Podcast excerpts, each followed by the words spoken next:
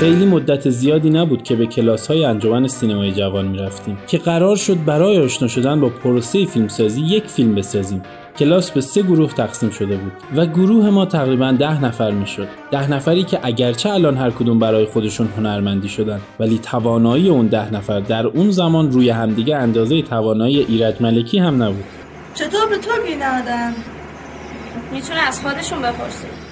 یک فیلمنامه ثابت داشتیم و هر گروه باید یک فیلم از این فیلمنامه میساخت. داستان زن و شوهری بود که در حین دعوا قرار طلاق می‌ذارند برای روز بعد ساعت 9 کن درو! فردا نه پا میشی دادگاه طلاق فهمیدی یا نه؟ ساعت 9 و بچهشون به خاطر اینکه این اتفاق نیفته ساعت رو یک ساعت عقب می‌کشه ده نفر گروه ما جلسه گذاشتیم که در مورد کار ایده پردازی کنیم و ایده های عجیبی می‌دادیم که در ذهن نولان هم موقع ساخت Inception نمیمون We create the world of the dream. We bring the subject into that dream. در فکر ساخت Inception دو بودیم ولی امکاناتمون فقط یک دوربین کنون بود که به تازگی فریبا خریده بود و کار باهاش رو کسی بلد نبود اون موقع ها من و فریبا فقط همکلاسی بودیم و حتی خیلی حرف هم با هم نزده بودیم. بعد از قرار و مدارهایی که گذاشتیم و روز فیلم برداری رو تعیین کردیم من با یکی از آشناهامون صحبت کردم که بچهش رو برای فیلم برداری بیاره.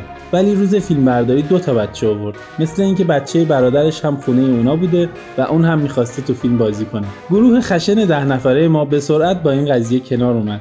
و خیلی سرپایی فیلمنامه رو تغییر داد و بچه دوم رو به فیلم اضافه کرد. به اندازه یک رکورددار رشته ژیمناستیک انعطاف پذیر بودیم. قرار شد نقش شوهر رو من بازی کنم و نقش زن رو فریبا. اینجا اولین جرقه های عشق در سر من روشن شد. همینجا بود که متوجه شدم فریبا سوژه مناسبیه برای عاشق شدن. فیلم برداری شروع شد. شما فکر کنید ده نفر عوامل فیلم برداری داریم و فقط یک دوربین کنون که کار باهاش رو هیچکی هم بلد نیست. دوربین رو دادیم دست محسن بقیه هم که ماشاءالله همه کارگردان بودن. یعنی ما که بازیگر بودیم می‌خواستیم یک تکونه کوچیک بخوریم باید 7 تا کارگردان رو راضی می‌کردیم. تنها فرد با تجربه بین ما آزاده بود که قبلا فیلم ساخته بود و فیلم خوبی هم ساخته بود. ولی نمی‌دونم که چرا اون هم در اون شرایط استرسا برگشته بود با حالت دیفالت کارخانه و شیرازی حرف می‌زد. مثلا همش به بازیگرهای خردسال می‌گفت گاگله بیا و نه تنها بازیگرهای خردسال بلکه همه این گروه خشن انعطاف پذیر ده نفره چارشاخ مونده بودیم که چی میگه.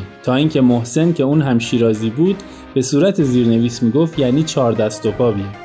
یکی از عوامل پشت صحنه در کنار عنوان کارگردانی نقش تدارکات هم به دوش می‌کشید و از همون اول کار رفت تا ناهار رو تهیه کنه. و دیگه نزدیک غروب بود که با تعدادی فلافل برگشت و ما هم که دیگه از این فیلم برداری خسته شده بودیم کار رو تعطیل کردیم و نشستیم به فلافل خوردن. آخه نام و سلمون صبح رفتی غروب برگشتی و فقط چند تا فلافل گرفتی؟ حداقل یه چیزی درستابی می‌گرفتی این فلافل اولین غذای سر صحنه بود که میخوردیم و از هر غذایی برامون لذیذتر بود. ولی هر چقدر که پروسه تولیدمون ضایع بود خروجی کارمون ده برابر از اون هم ضایعتر بود.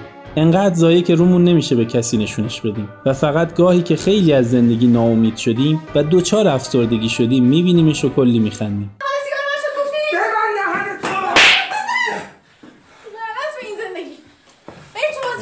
فیلم یک ساعت دیرتر نه تنها بدترین فیلمیه که ساختیم بلکه با اختلاف زیادی بدترین فیلمیه که دیدیم. و میشه گفت فیلم های ایرج ملکی در مقابل یک ساعت دیرتر یک اثر فاخر محسوب میشه.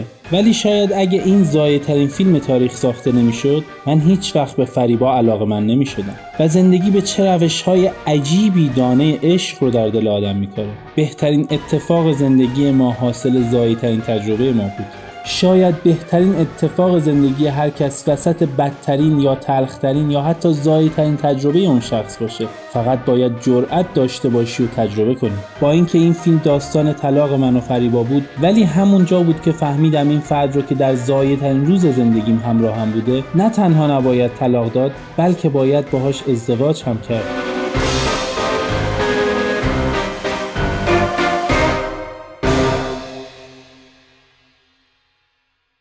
برای مشاهده این پادکست به صورت ویدیویی با آیدی یوتیوب ما سوفیلم و یا آیدی اینستاگرام ما sufi underline couple مراجعه کنید.